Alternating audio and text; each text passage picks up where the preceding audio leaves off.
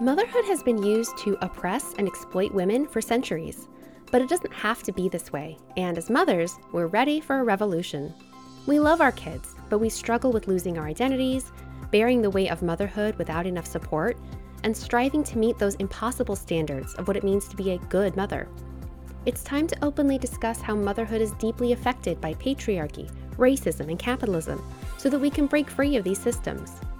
As mothers, we know our work is valuable and has radical potential to birth a more equitable and inclusive future for ourselves and our children. Welcome to the Rebel Mothers Podcast. I'm your host, Susie Fischleder, and together we'll explore the challenges of modern motherhood and reclaim mothering as an act of liberation. Hello, and welcome to another special episode of Rebel Mothers, where we do a deep dive into the life of a real rebel mother in honor of Christmas, I thought it'd be fun to center the most famous mother of all, Mary, the mother of Jesus. Because as we all know, Jesus' birthday is also Mary's birthday. See what I did there? Today we'll look at the symbol of Mary as a model of motherhood and what that means for modern mothers. First, by looking at how she's revered both in Christianity and Islam. Then we'll discuss Mary as a human person, right? The mother, not the myth. What are the challenges and struggles Mary might have faced as the mother of Jesus, especially in the beginning as an unwed teenager with an unexpected pregnancy? I'll draw on some traditional sources, as well as some more modern feminist interpretations of Mary as a source of empowerment for women, and explore how Mary's story can intersect with other social justice issues, such as race, gender, and socioeconomic status. This was a really incredibly rich episode to research, and I'm so excited to share with you and then hear how you connect with various aspects of Mary's life and story. So let's get started. First, I want to name my relationship to the Virgin Mary, which is almost non existent. Uh, I was raised in Utah, not as a Mormon. I was the only person on my street not Mormon. So I was surrounded by Mormons or members of the Church of Jesus Christ of Latter day Saints. So the Mormon religion really doesn't have much to do with Mary. They acknowledge that she is the mother of Jesus, but she's not a symbol that I saw in people's homes. I never really saw, you know, paintings of Mary um, or shrines dedicated to her. To my understanding, people of the LDS faith do not pray to Mary. So I didn't grow up with really any meaningful sense of the figure of Mary as a mother, beyond, of course, you know, the images everybody sees at Christmas time, right? However, when I got my master's degree in women's spirituality, for several years, I was surrounded by people for whom Mary was a very important symbol of womanhood, motherhood, and feminine spirituality. And I want to be clear that I respect and admire the symbol and person who is Mary, the mother of Jesus. This podcast is not an attempt to discredit any of the mythology surrounding Mary. It's also not going to be a discussion of Marian worship or Mariology, which is the theology of Mary. I'm not really looking at her as a religious symbol. I am going to touch on a few religious beliefs surrounding Mary that do continue to affect the lives of women and mothers today. But in most of this episode, I just want to think of her as a person, as a mother, as a rebel mother. So, regardless of your personal religious or spiritual beliefs, I think there is a lot to be learned from her story. You know, she's often held up and regarded as the model of motherhood. But what does that even mean? What was Mary's experience of motherhood like? What are the symbols that Mary, you know, portrays and the meanings that they carry for women and mothers today?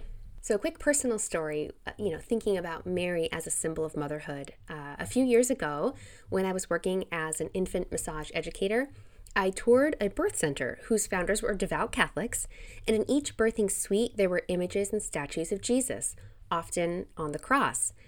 And I remember being so perplexed. Like, why did this birthing center, this place of life, this space supporting and celebrating women in one of their most transformative moments as they give birth, why was the most prominent symbol a young man dying on a cross and not a symbol of his mother, who is still a profound and spiritual figure in the Catholic Church in her own right?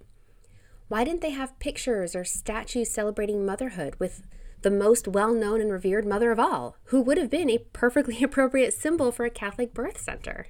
In researching this podcast episode, I obviously went to the Bible, but I also went to the Quran, where Mary is known as Maryam bint Imran.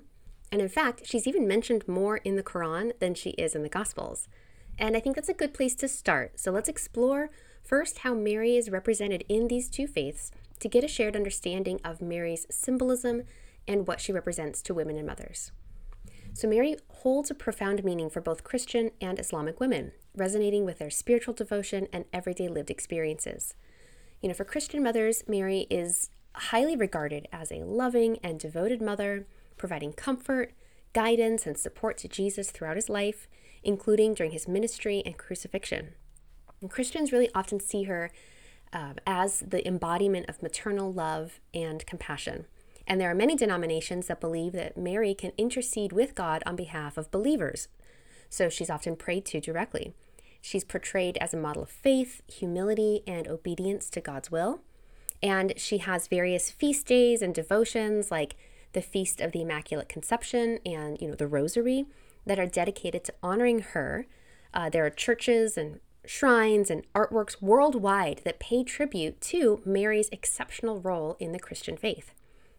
In Islam, Maryam holds a uniquely holy status as the only woman to be named in the Quran. She has an entire chapter devoted to her, and she is considered to be one of the greatest women in history. She is recognized as a symbol of virtue, purity, and obedience to Allah. Maryam is presented as, you know, an exemplary figure for uh, both men and women to emulate due to her unwavering faith, her strength, and her devoutness and she really serves to inspire Muslims to lead a righteous life. Now, Mary is not seen as divine in her own right in either religion, although in the Catholic Church, you know, there are many devotions like prayer and pious acts and, you know, art, music devoted to her. Both religions have a shared belief in the miraculous conception of Jesus, uh, who is known as Isa in Islam. So let's talk a little bit about Mary's experience as a real life mother. Now, obviously, there's a bit of suspended belief and imagination here since Mary gave birth over 2,000 years ago, and in that time, she's become a truly mythical figure. But we can start with stories that we're all familiar with, except let's try to take a look at them through Mary's eyes. So, from Mary's perspective, her motherhood journey starts with a visitation by the angel Gabriel, who delivered the astonishing news that she, a young and devout Jewish girl, would conceive a child through the Holy Spirit. Mary was a little alarmed, but said, I am a servant of the Lord, so let it be according to his word. Of course, a young unwed girl at that time who is unexpectedly pregnant faced a lot of skepticism and shame, and even fear of being stoned to death for the crime of committing adultery. And this actually kind of sounds pretty familiar, right? I mean, imagine a young woman today, unwed, a teenager, who finds herself unexpectedly pregnant. Is she met with delight, joy, and unwavering support in her family and community? Probably not. While we have stopped stoning young women to death, I can't help but bring up the fact that in the United States, homicide is actually the leading cause of death for pregnant women.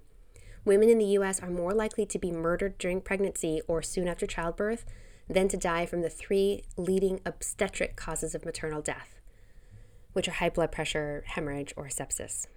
And also, at the time of this recording, it is currently illegal to obtain an abortion in 21 states. And a 2021 study estimates that abortion bans result in a 21% increase in pregnancy related deaths, and that figure rises to 33% for non Hispanic black people. So, yeah, an unexpected teenage pregnancy still carries the risk of death for young mothers, even today. But Mary remained steadfast in her faith and her acceptance of God's plan, which really starts to demonstrate her strength of character as a rebel mother before she even gave birth. She knew she'd be criticized and shamed. She knew she was putting her own life in danger in order to stand up for what she believed to be true. So, as the time for the birth of Jesus drew near, Mary and Joseph found themselves in Bethlehem, where they had to take shelter in a stable. So, imagine Mary's feelings of vulnerability and discomfort as she gives birth to the Son of God in a stable, surrounded by livestock. now, there is no actual description of her labor and delivery, just a statement that while they were there, the time came for her to give birth, and she gave birth to her firstborn son and wrapped him in swaddling clothes and laid him in a manger because there was no place for them in the inn. So, this complete disconnection of Mary from her bodily experience of having sex in order to conceive a child, and then glossing over the pain and transformation of labor and birth, does uphold a common religious belief that the body is lesser than the spirit, right? The Catholic Church has a long history of denying normal bodily experiences, especially related to sexuality, deeming them sinful. And of course, the very concept of original sin in Christian theology, which is the belief that all humans uh, inherit a sinful nature as a result of Eve's actions, right, in the Garden of Eden, resulted in God's punishment of pain in childbirth. So, this concept of original sin has been used to justify certain gender norms and roles, with women sometimes being seen as more susceptible to sin and in greater need of moral guidance. Now, to be fair, I'm not speaking on behalf of all religious theology here. Interpretations of original sin and its impact on women and motherhood vary widely within theology. Um, you know, modern interpretations of original sin often emphasize that both men and women have an equal moral responsibility, and they seek to promote more inclusive and more equitable views of women and motherhood within the Christian and Catholic faith. So, different denominations and scholars have diverse views on these matters, so I'm not trying to speak for an entire faith here. Regardless, there is still an association of sin with women, the physical body, and sexuality. So I think it's helpful to remember Mary as a person, a physical person with breasts and a uterus, and while she may have conceived a child without having sex, that baby came out of her body the same way countless billions of babies have been born throughout the history of humanity because I believe it's important to connect with Mary on a human level, and that will only elevate the experiences of mothers worldwide. So, Mary has just given birth in a stable, with only her husband and some farm animals present. She's tired, sweaty, bloody, sore, you know, holding her newborn son, who she has been told is the Son of God, in her arms, when all of a sudden some shepherds show up strangers who've been told by an angel of the birth of Jesus, and they arrive to see the baby. Shortly afterward, the Magi, often referred to as the three wise men, are led to Bethlehem by a star and bring gifts of gold, frankincense, and myrrh to honor the newborn Jesus. I actually feel like every mother can relate to this moment, right? Like, who hasn't had a relative or a well meaning friend drop by to see the new baby and they bring in presents and they ooh and ah over how magnificent he is. And maybe they make up claims about how strong or smart he looks and how he'll change the world when he grows up. And all the while you're sitting there with like bags under your eyes and you haven't had a shower. So you, you probably smell like a farm animal and you're hungry and you just want a moment alone in a soft, comfy bed to hold your baby and rest. And you don't need to be mansplained about how your baby is brilliant and beautiful and will certainly fulfill a profound purpose in his life. Really, right now, you just like a shower and maybe a hot cup of tea. But looking ahead at the rest of Mary's motherhood experience, we know how it ends. We know it's going to be awful. Because let's face it, Mary's story is not a happy one. She is known as Our Lady of Sorrows because of the many painfully sad moments she experiences in her life as a mother. Like, it's impossible not to feel excruciatingly sympathetic as she experiences her seven sorrows. So, the first sorrow, the prophecy of Simeon, is, you know, Mary's early awareness of her son's extraordinary destiny while acknowledging the immense pain that she's going to bear. The second sorrow, the flight into Egypt, must have been terrifying. She was fleeing from the king, Herod, with her baby, who he wants to kill her baby, right? And so she's now banished to Egypt and she's able to come back a few years later. That must have been so scary and so disruptive. The third sorrow, the search for the child in Jerusalem, describes that maternal anxiety that Mary experienced when she loses sight of her son, only to find him again in the temple conversing with the teachers. I mean, I remember the terror I felt when I momentarily lost track of my kid in a Target. Obviously, not the same depth here, but it's a fear I think every mother experiences. So, in the fourth sorrow, Mary meets Jesus on his way to the cross. She has to watch his agonizing journey to Calvary, knowing he is on his way to his own execution. The fifth sorrow, standing at the foot of the cross, is actually really awful to think about. Um? It's this moment, it's this heart wrenching moment when Mary watches the crucifixion of her son and he calls out to her. And even knowing this was God's plan, And we're told she has unwavering faith in her God and in her son. I mean, it's indescribably horrible to think about. In the sixth sorrow, the crucifixion and descent for the cross, Mary is able to hold the body of her son as he's taken down. And this moment is the subject of many works of art. It's called the Pietà, most famously seen in the marble sculpture by Michelangelo. And I was looking at some of the images of these art pieces while I researched this podcast. And I was just struck by how calm and serene she is portrayed, right? I feel like if my son had just been brutally murdered in front of me, I feel like I would be screaming with rage and fury and endless grief. So, Mary's final sorrow is the assisting at the burial of Christ, which is Mary's involvement in the preparation and burial of her son. Ugh, yeah, I'm sorry. I feel like this is actually a really sad episode. Um, but I think this is why Mary holds such a place of reverence for the people who worship her, right? She went through unimaginable pain and grief and she lived. So now the feminist in me wishes she was remembered through history as then tearing apart the lives of the people who did this to her son, but I get why the authors of the Bible wanted to portray her as a woman who had unwavering faith in God and his plan. But Mary's strength and her life have, have inspired people for thousands of years.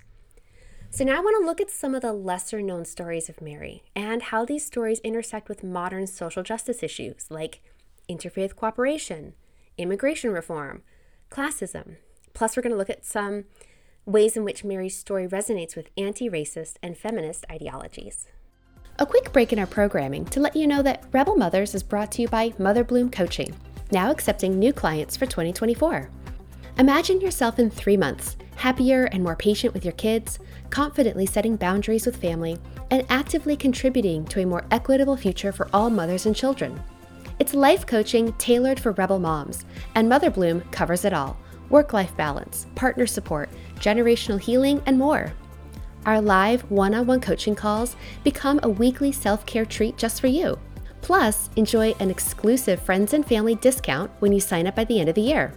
Ready to elevate your mom game in 2024? Visit susiefishleader.com and click on Motherhood Coaching to join the motherhood revolution. So, how can we apply the popularity and resonance of Mary's story as rebel mothers to broader social justice issues? We already discussed her importance in both Christianity and Islam, which serves it can serve as a you know um, a bridge between these two religions. Understanding her significance in both faiths can promote this interfaith understanding, a cooperation, and a peaceful coexistence, which aligns with broader social justice efforts to you know, promote religious freedom and harmony throughout the world. Additionally, the story of her flight into Egypt, where Mary and Joseph had to flee with their baby, you know, to escape King Herod's persecution, that story intersects with contemporary discussions on immigration and refugees.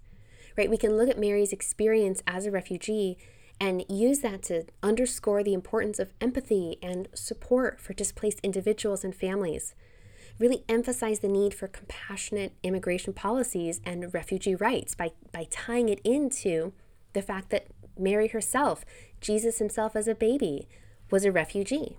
And Mary's own socioeconomic background and the circumstances surrounding the birth of Jesus kind of really position her as, you know, someone in sympathy or, a part of the marginalized and oppressed in society.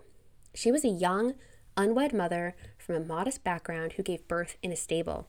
So it feels like we can take that experience and we can create solidarity with the struggles of single mothers, you know, unhoused families, and people who need access to better health care. I also really wanted to see how elements of Mary's story and symbolism can be used in an anti racist context.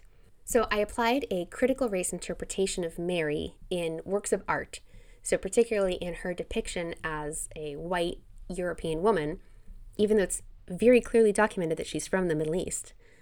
And uh, there's this beautiful theme out there of the Black Madonna. So, you know, artists and scholars have known about the, the history of the Black Madonna for ages. And if you ever read the book The Secret Life of Bees by Sue Monk Kidd, a statue of the Black Madonna has a prominent role in that book. So Kidd wrote in an afterword to her novel, quote, Approximately 400 to 500 of these ancient Madonnas still exist, mostly in Europe.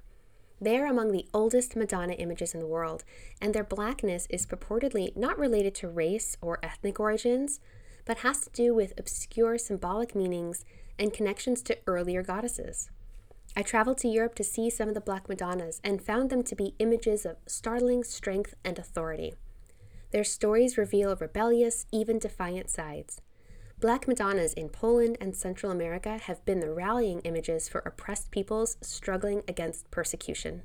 End quote. So the figure in the image of the Black Madonna symbolizes not only a more inclusive representation of the divine, but also serves as a powerful figure of resistance for oppressed communities. And these statues are actually a fascinating topic to study for multiple areas of research, right? The history of how race was constructed in Europe, the history of divine feminine spiritual worship, uh, the history of Marian theology, and more. I read a journal article titled From Majesty to Mystery Change in the Meanings of Black Madonnas from 16th to 19th Centuries um, by Monique Scheer. And she wrote, quote, these publications can draw not only on a long tradition of viewing Mary as the feminine face of God, or even the secret goddess of Christianity, but also on academic research. Scholars working from the perspective of comparative religion have maintained that the devotion to Black Madonnas is the continuation of cults of pre Christian earth and mother goddesses who were also sometimes portrayed with black skin. End quote. She goes on to ask If Black Madonnas were read as depictions of Mary, was she then understood to be depicted as an African woman? Now, Scheer points out that Mary isn't often portrayed with black skin prior to the mid 15th century, and she does believe that the black skin used in the Marian images had multiple meanings layered with these ancient goddesses, these other divine feminine images. So there's like this blending of ancient divine goddesses with the worship of Mary. And in fact, this blending of Mary with divine feminine, African, and indigenous goddesses has been seen and studied in other areas of the world as well. There's a wonderful chapter in a book called Hope Abundant Third World and Indigenous Women's Theology. The chapter's called Jesus and Mary Dance with the Orishas by Clara Luz Ajo Lazaro in Cuba, where she describes a process of transculturation that happened when the slave trade brought African people to the Americas, including Cuba, and they carried their religious beliefs and practices with them. So, a little background info here.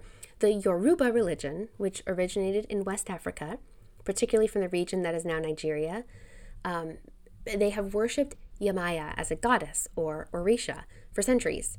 And she is the goddess associated with water, the sea, fertility, and motherhood. So in Cuba, Yamaya's worship became intertwined with the religion known as Santeria, which developed as a result of the blending of Yoruba spirituality with Catholicism. So, this was a way for enslaved Africans to maintain their spiritual traditions while appearing to convert to Christianity, which was, of course, enforced by their captors. So Yamaya, the goddess, found her counterpart in the Catholic faith in the form of the Virgin Mary, particularly Our Lady of Regla. So Yamaya and the Virgin Mary, they share some attributes and some symbolism. Both are seen as maternal figures who provide protection, guidance, and support. So, Our Lady of Regla is a Marian or a Mary apparition of the Catholic Church uh, worshipped in these Hispanic countries like Cuba, the Dominican Republic, and also Spain. And they're often, she's often depicted with dark skin. She's one of these Black Madonnas from earlier.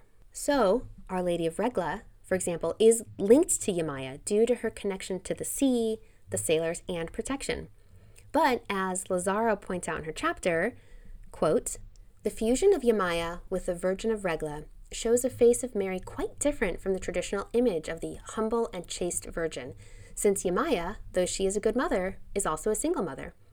The stories tell of her love affairs with various Orishas, and also of her strong character, expressed in her tenacity and valor. Yamaya, therefore, is not a model of maternity that can be used for controlling the sexuality and bodies of women. The fusion of these two images has been enriched with the common people's spirituality, which brings them close to the real lives of women. Thus, these images become creative and transformative forces that destroy the traditional stereotypes of the Virgin Mary and project, rather, the image of a mother who affirms her body and sexuality in a free and responsible manner. End quote. So I just want you to pause for a second and imagine your life up to this moment, how different it would be if one of the few divine feminine images that we have is not of a virgin mother who is quiet and humble and chaste, but in fact is a single mother who affirms her body, affirms her sexuality in a free and responsible manner. And how different would we feel about ourselves as women, as mothers, if that were an image that we were used to seeing everywhere in churches? It just it feels good, right? To think about how Mary could be portrayed in these other ways, linked with these other goddesses with different attributes.